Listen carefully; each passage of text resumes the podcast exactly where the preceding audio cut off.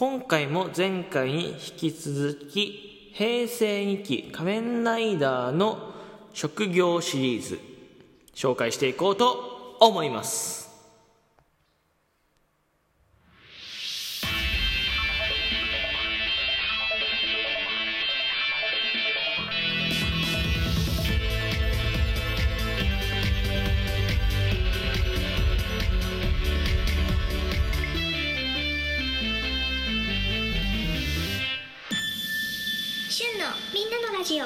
あなたにヒーローをお届けお届け。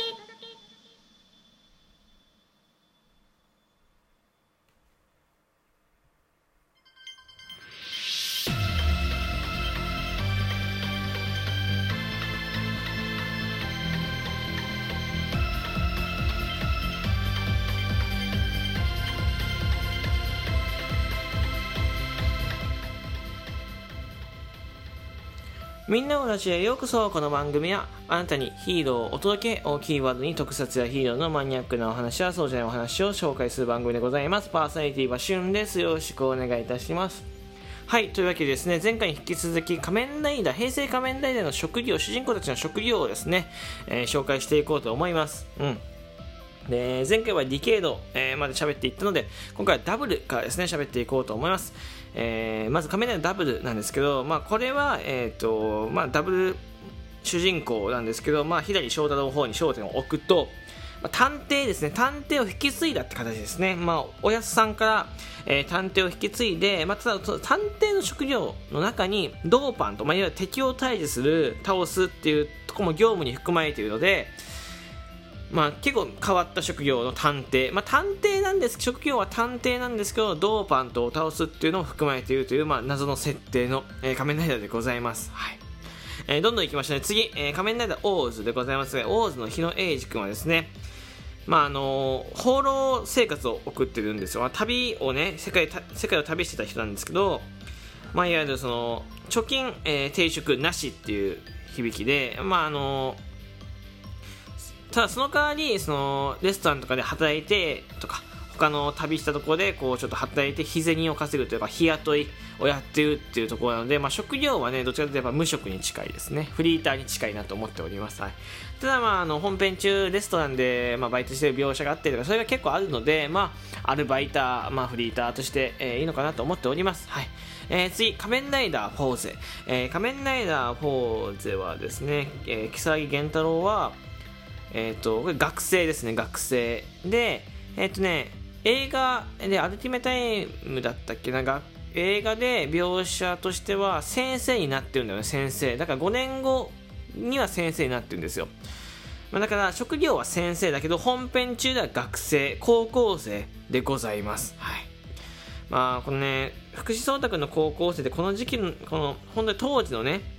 えー、フォーゼをやってた福井聡太君だか高校生役ができてその何年後かにあった福井聡太君が出てきたやつってで先生感なくて変な違和感はありましたね、はい、で次仮面ライダーウィザード、えーウィザードの相馬春人はですねまあこれはあの無職。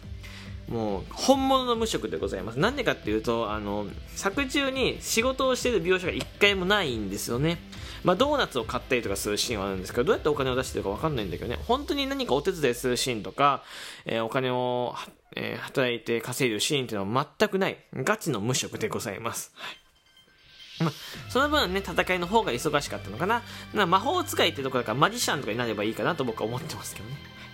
で次仮面ライダーガイム、えー仮面ライダーガイムの、まあ、勝田浩太はですねこれはもうフリーターなのかな。まあダンサーとしてやってダンスも踊っててダンスで賞金稼いだりとかしてる反面まあ、基本的にお店のお手伝いをすごくしててあの結構ねあのお店のお手伝いするシーンがあるので、まあ、フリーターでございますでフリーそれでお金稼いだお金で、まあ、お姉ちゃんとかにお金を振り込んでるって形になりますね。家計を支えてるところで。あのただ賞金の、ね、お金は受け付けてくれないっていうそう説教されるっていうシーンもありました、はいえー次、仮面ライダードライブでございますね。仮面ライダードライブはですね、泊慎之介なんですけど、この泊慎之介は、えー警察官でございます。警察官ですね。ちょっと硬い、今までの仮面ライダーの中で一番しっかりとした職業じゃないんでしょうか。警察官ですね。うん。警察官特上課っていうところに所属してまして、それであのー敵を倒すっていうところも一緒にやっているというところでございますね。まあね、頂上犯罪捜査課と同じですかね。仮面ライダーダブに出てくる、あの、えー、何？テルイリュウみたいな感じのアクセルのね、テルイリュウみたいな感じで頂上犯罪捜査課みたいな感じでございますね。はい、次、えー、仮面ライダーゴーストでございますね。天空寺武なんですけど、仮面ライダーゴースト天空寺武はですね、あの、これ高校生なんですね、実は。高校生の設定で、で、1話で主人公が死んでゴーストになるとこから始まるんですけど、まああの、命が戻った時は高校生です。で、死んでる中ではまあ高校生、高校できいけないので、まあ、仮面ライダーっていうところで、まあ、職業も何も、幽霊ですからね、職業も何もないですね。うん。えー、次、仮面ライダーエグゼイド北条 M はですね、まあ、お医者さんでございます。病院の先生でございます。なんですけど、あの、病院の先生の中でも研修医っていう、まあ、結構リアリティのあるところに寄せている職業で、こう、やっぱね、ブラック・ジャックみたいな天才的な先生ってエグゼイドの中でも出てくるんだけどいやただやっぱりほ、えー、何研修医を描くことによってよりね身近な、えー、職業というか、えー、何身近に感じることができとてもいいなと思っております。うん研修医って結構リアリティあるよね。なんかドラマとかでもなかなか研修医っていうことは描かれないよね。もう研修医終わってからの先生、まあ、なんかこう拙い先生とかいるけどなかなかねうまく手術ができない先生とかもいるけどあのー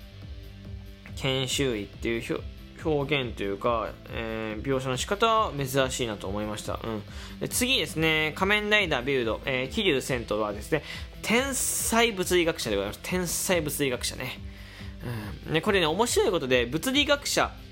っていう設定も、学者っていう設定も今までなければほとんど。あの、子供たちがなりたい職業ランキングで久しぶりに学者っていうのが上がったんだよね。これって絶対仮面ライダーの影響だと思うんですよ。学者が上がることってあんまりないじゃないですか。この YouTuber とか